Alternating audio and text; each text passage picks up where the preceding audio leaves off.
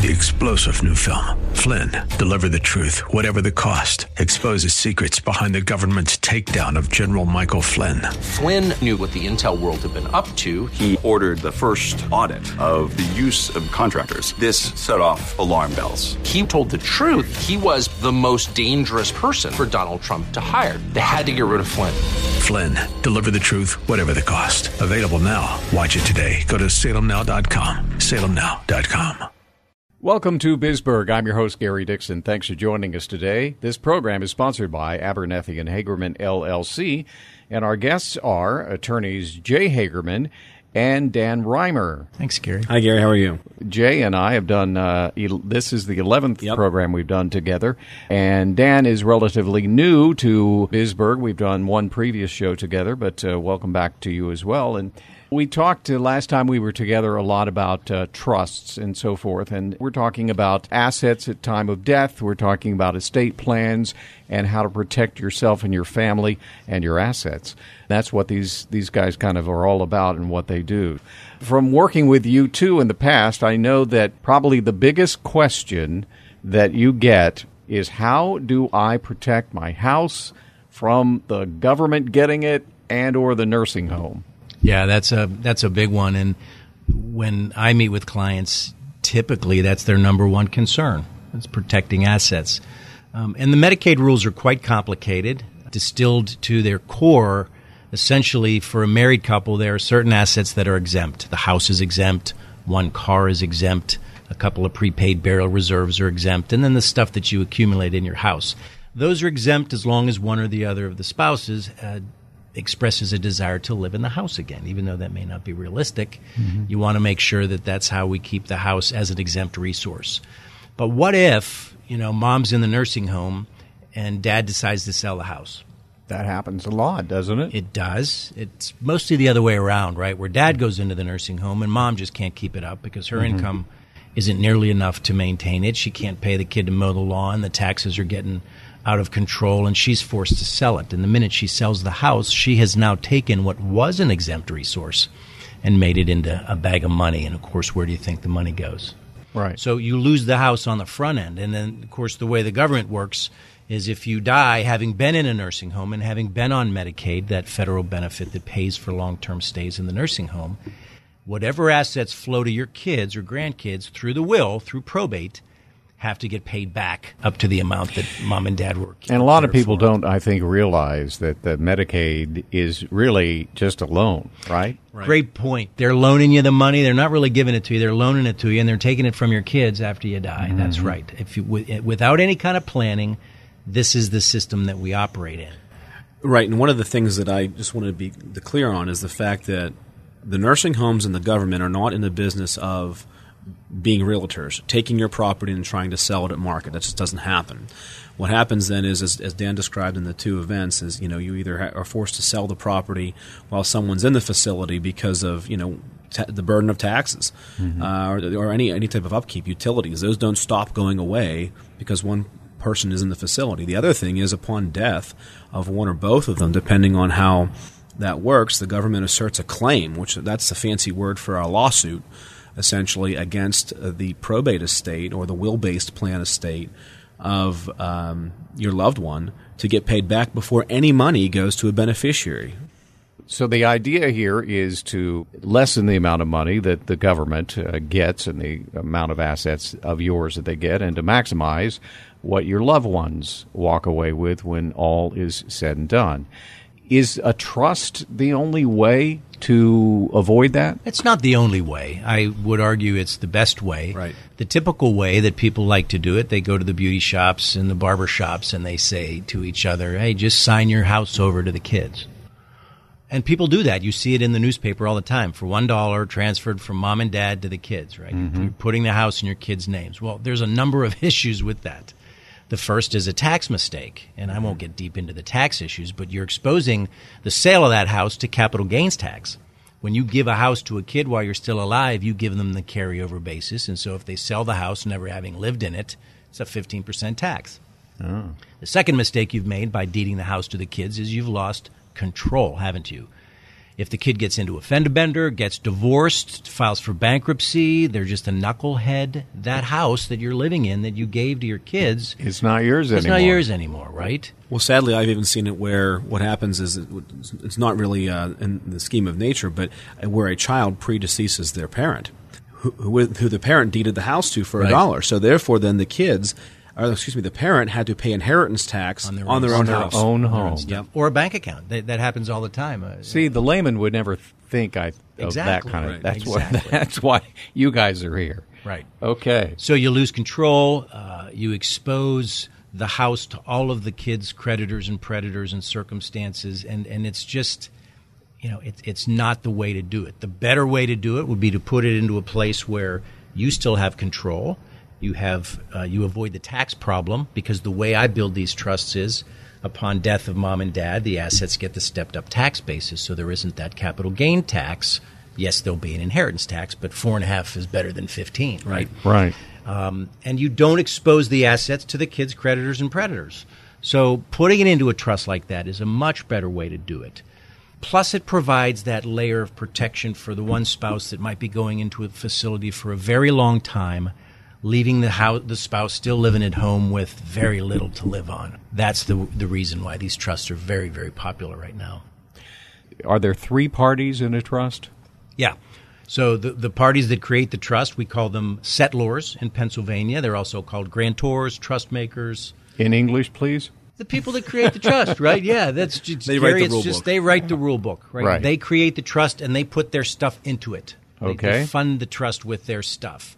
Uh, the second party of every trust is the manager of the trust. To use a an everyday Oh, oh, person yeah. rule, right? The manager is called the trustee. Their job is to manage the trust assets in an appropriate fashion. They have a, a fiduciary obligation under the Pennsylvania Trust Code to act appropriately. You know, they can't go out and buy cryptocurrency with all the money in the Right, stock, right. right. or something like that. And no, no, no offense to the cryptocurrency guys out there, but and then of course there's the beneficiaries. Now, a helpful tip to your listeners: if you can be one of those things, be the beneficiary, right? Because the beneficiary is the one who benefits from the assets.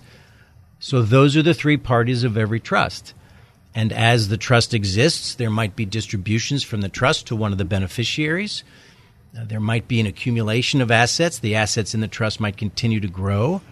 And if it's in an irrevocable trust, the growth is all protected from the nursing home and the creditors and predators. It's a wonderful strategy to qualify folks for a government benefit that, to me, they should be entitled to because they have pumped a lot of money over the years into the tax system. I think a lot of people hear this kind of discussion and think, ah, that's for rich people.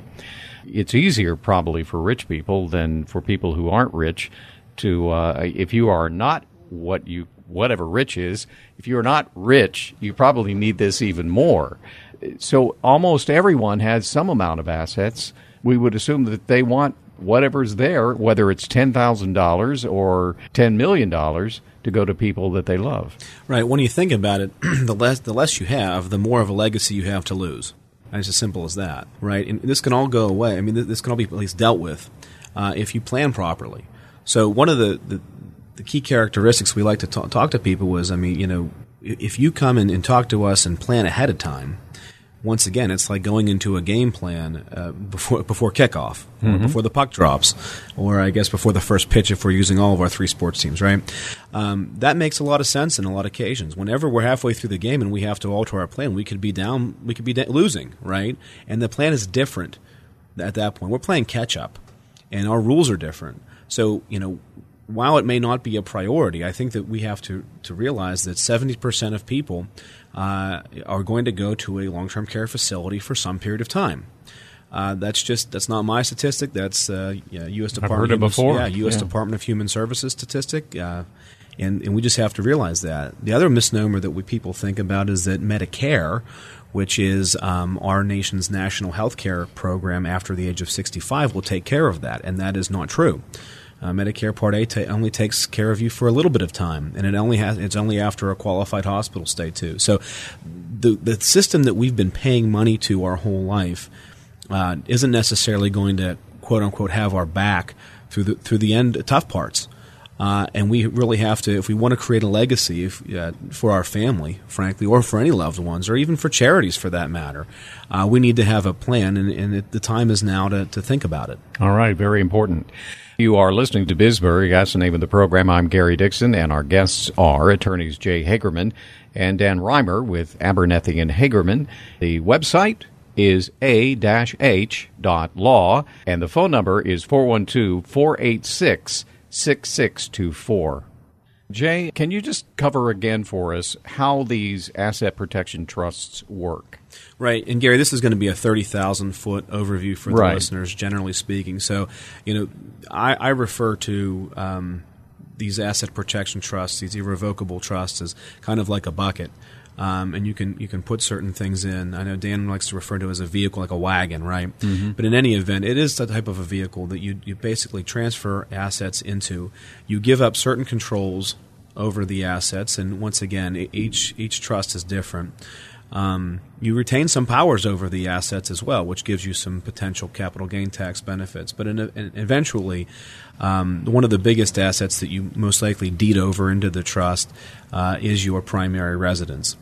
Um, once that primary residence is in there, that that that uh, primary residence is no longer subject to um, the powers of your will. It's now in the powers of the trust, which has its own playbook that you design with us. So after a certain period of time, the creditors, such as nursing homes, don't have any recourse to. Uh, Go ahead and attach on that asset and, and basically use it as an available resource for any, uh, gov- you know, for any payment systems. Um, but a lot of times, what I hear too, some some people find this this planning style as potentially objectionable because we're you know even though you're availing yourself to the laws on the books and certainly we didn't us lawyers we didn't create the laws. Congress did and and we're not in congress um, thank goodness. Uh, but in any event um, we didn't we, we're just helping our clients navigate the rules. So so dan have you ever had um, have you ever had any of your clients or even some of their trusted advisors uh, really object to some of the asset protection planning that we do I have. I've I've had a couple of financial advisors basically say that what uh, we do is, in their view, immoral, and and I I gave them a pu- puzzled look and said, well, why is it immoral? Well, because you're getting clients positioned in a way to protect their assets and then get them on a government benefit. You know, if clients have money, they should pay for what they need, and I, I've thought about that over the years, and I've I've come up with a, a story to tell them, which often keeps them from responding. But it's it's my version of the prodigal son story. So if you follow the story, and it's one of my favorites from Scripture, you got two sons. The one son is responsible. He has a good job. He pays his fair share of taxes into the system. And at age 85, he has a stroke and he needs a nursing home. And now you shift to the prodigal son who left the household, squandered his inheritance, never had a job, never paid a dime of taxes, lived off of everybody else and every government benefit. And at age 85, he has a stroke.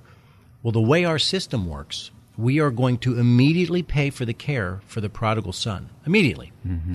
But the guy that was responsible and was able to save a few hundred thousand dollars for himself and his wife and his family, well, we're going to take all of that money first before we pay for his care. I just don't think that's fair. So we help clients that are responsible. We help clients get some of that tax money that they have put in all of their lives. Right. So yeah, we're paying for bad bad behavior, or the government is in that case. Exactly Good right. You're put it. saying, you know what? You're better off to be completely broke because then everything will be paid for. And don't think for one second that what we're doing is we're doing it specifically so that the kids get an inheritance. Yes, that's an important part of it. I'm more concerned with the wife that's still living at home and is going to live another 30 years, and her husband develops something early on in life. What is she going to live on? The Medicaid rules say she's only allowed to keep about $126,000. How's that going to last for 30 years? It won't. Right. Um, so if I can put assets into an irrevocable trust that are unavailable to the nursing home but available to the kids and the grandkids who could use that money to help mom if she ever needed anything, that's the kind of strategy that uh, I think is resonating with a lot of folks. it's all about protecting the people you love in the long run. And the other thing that I think I want to point out is the fact that Um, well, it's, it seems like we talk about this. There, there is no one plan. So the one good thing is whenever you visit Abernethy and Hagerman, you know you're going to sit down with myself or with Dan uh, in this realm, and you know we're going to we're going to get the list of, of, of actors in the play, the, the, beneficiaries, the current, you know, the, you and your spouse potentially. Um, you know, each family has their own fact pattern. Yeah, each everybody's family has different. their own. Everyone's different. Has a, we're not going to say, you know. Based on your fact pattern, every single person is walking out of here with an asset protection trust. That is the last thing that we will ever do. Frankly, what we're going to do is we're going to sit you down. We're going to he- hear all of the um, well, we're going to listen. That's the thing. We're going to hear all of the, the fact patterns and all of the beneficiaries and everything else like that. And then we're going to give you door A, door B, and door C. And we believe that's why we do these Bisburgs, is because we believe that an educated consumer can make their own decision. And uh, that's half of our job is really educating you in order to make your own decision, but giving you the upside, the downside, and, and uh, uh, basically prioritizing this. Trusted advisors. Yeah, we'll do whatever you want, but you just have to be educated to know because as we all we talked about this, you know, you don't know what you don't know. So that's one of the important things that we're here for is to try to educate uh, the consumer and make sure that you get all the information before you make that decision. So we encourage you to reach out and get in touch with Abernethy and Hagerman. Here is the website. It's a-h.law, a-h.law, and the phone number is 412-486-6624. 412-486-6624. Okay, now we've talked about creating a trust. After a trust has been created, uh, what is the next step after that for the for the client? Sure, Gary. Well, a, a trust is just a document, Right. right. I can't tell you the number of times people have come to meet with me. They uh, they place a binder in front of me, and it's a beautiful looking leather bound portfolio. And I say, "Oh, this looks nice. What is it?" It's it's, it's a revocable trust. And I say, "Well, what's in it?" And they give me this kind of puzzled look. Well, what's in your trust? I don't know. Hmm. So y- if you create a trust, you have to get assets retitled to the trust, or it's just an empty document that does nothing for you. So funding is the term used to get the assets from the clients, either jointly or individually, into the trust. So the type of assets that we would put into a trust, a house. How do we get the house into the trust? Well, we prepare a new deed. Okay. Deed the house from John and Jane Smith to John and Jane Smith as trustees of the Smith Family Trust, for example. Uh, bank accounts. We go to the bank. Client goes to the bank with a, perhaps armed with a letter of instruction for me that says we've created the uh, the John and Jane Smith Family Trust. We'd like to have our bank accounts retitled to that trust, and so the bank will prepare paperwork to get the account changed from them as husband and wife to them as trustees of the trust uh, life insurance policies. You got to get forms to get the ownership change if you want the, the, the policies themselves to be owned by the trust, or if you want the beneficiary of the life insurance to be the trust, so that if dad dies, the money doesn't get dumped on mom's lap. It goes into the trust and protected from mom's creditors and predators. Again, it's all part of the paperwork. That's all part of the process of funding a trust. Okay. Um, and then, you know, in terms of IRAs, and, and I, that's a, a hot button topic right now. There's a new law called the Secure Act that's looking to do, among other things, change the way that kids can inherit an IRA from mom and dad. They're looking to, to limit the stretch for the kids to about a 10 year period. So I've been creating a, a good number of what we call IRA trusts that are designed to stretch the IRA for the benefit of the kids, as well as put that hedge of protection around it for them, keeping it away from divorces and you know, creditors and predators. Um, so after the, the trust is funded, the trustees have control over all of the assets that are in the trust. Uh, and as trustees, they have the ability to sign paperwork. They have the ability to manage the assets. They have the ability to sell the house, buy a new house. A lot of clients think that if they put their house into an irrevocable trust, they can never sell it. And that's just not true. They're not selling it as John and Jane Smith anymore. They're selling it as John and Jane Smith, trustees of the Smith Family Trust. They still go to the closing and they put comma trustee on the end of those documents. Well, it seems to me what you guys offer is options, lots of options, uh, which Right. is a good thing. We're not cookie cutter, right? Right, absolutely. And you also appear to work with, you work well with others. Y- You work with the financial people, the CPAs, the insurance people. you even work uh, with the nursing home administrators as well in some cases, right? Sure. So one of the things that makes our law firm a little bit different than you know any other law firm out there, or even a specific elder law law firm out there, is the fact that well, what we do is estates trust and elder law all day, every day. I couldn't even get you out of a parking ticket if I wanted to. I, I just don't do it. Um, we don't touch that. We don't touch criminal or family law. We, I don't. I don't even. I couldn't even do a no fault divorce. I don't even know what paperwork to file. And I don't care. What mm-hmm. I care about is making sure that your family is protected the way that you want it. And, and to speak to Gary's point about working well with others.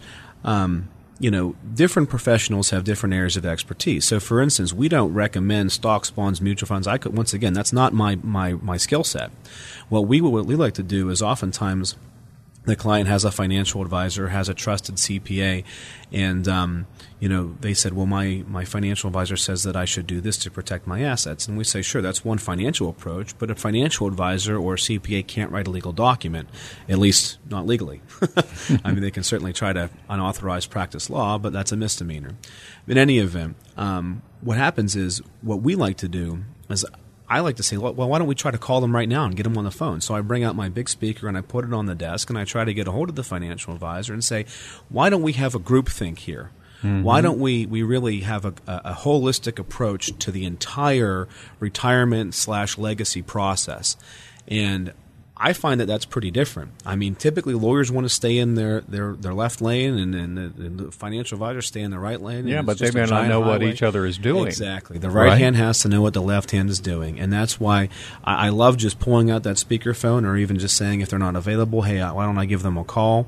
Um, the good thing is that's part of our that's part of our process, so therefore the client's not paying any extra for it. That's something that we just do because it's the right thing to do. Mm-hmm. And uh, we'll, you know, we talk about the tax consequences, and if your CPA is your trusted advisor in that, hey, we speak tax too. Uh, I mean, I'm a federally licensed U.S. tax court attorney, so I have no problem uh, talking about the you know the nerd in me loves the regulations and the Internal Revenue Code. Uh, uh, you know, I can almost quote it. can almost quote it line and verse. Uh, you know, almost uh, just like the Bible, right? But in any event. Um, or you must be fun at a party.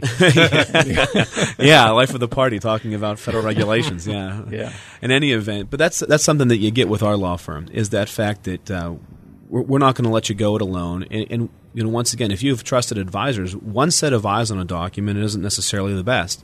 So we want to get a bunch of different eyes, and you get a bunch of different opinions. And a lot of times, we we call it a multidisciplinary approach. Um, to the whole the whole process of once again retiring, leaving a legacy, and then also managing risk. With the one risk being what happens if we get sick and go to a nursing home. Yeah. Well, I think it really does set your law firm apart in the fact that you really are willing and more than willing to work uh, with other experts that that this particular uh, client maybe uh, has worked with for many years.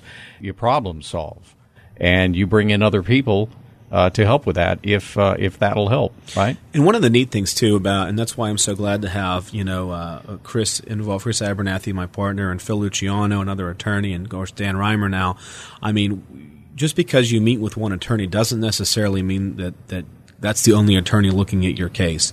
You know, there's a lot of times that, that Dan comes up to me and, and or even Phil and Chris say, "Yeah, what do you think about this?" And we just kind of bounce ideas uh, off each other because we don't take the approach that there's a cookie cutter thing. Mm-hmm. We love to just try to literally problem solve, as you said, for the best case scenario. And um, you know, while we have our own offices, they're they're all right next to each other, and we're all the doors are always open.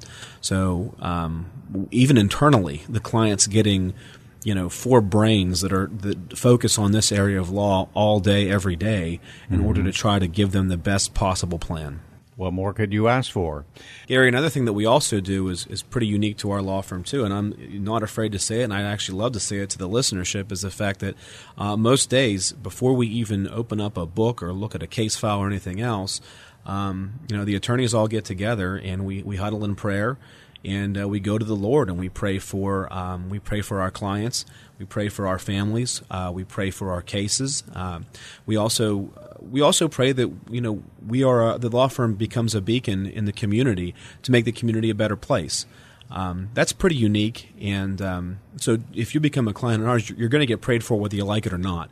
and uh, I, I, don't, I don't think there's a huge downside to that. But no. you know, the bottom line, you know, the bottom line is, you know, lawyers get a bad rap in, in, this day and age, but you know we're a function of, of necessity, frankly. And uh, the good thing is we're not adversarial lawyers. We don't, as as Dan said before, he, he doesn't fight anymore because he used to be in the courtroom. Now we're transactional lawyers in the sense that we just want to really help our community. And, and once again, we pray for every single person that crosses the threshold of our, our door and that's something that really sets us apart. I think. I think you're right on that point. I couldn't have couldn't have said it better myself. Very good please consider making contact with Abernethy and Hagerman and uh, talk to them about your estate planning and uh, get that taken care of early rather than late. But either way, they can certainly help you. Here is the website. It's a-h.law, a-h.law, and the phone number is 412 486 6624. So thank you very much, uh, guys, for all the great information again on the program. Uh, thanks for coming in, and, and we've been speaking uh, today with Jay Hagerman and also Dan Reimer, who are with Abernethy and Hagerman. Thanks again, guys. Yeah, thank Thanks you for having us, Gary. This program is sponsored by Abernethy and Hagerman LLC.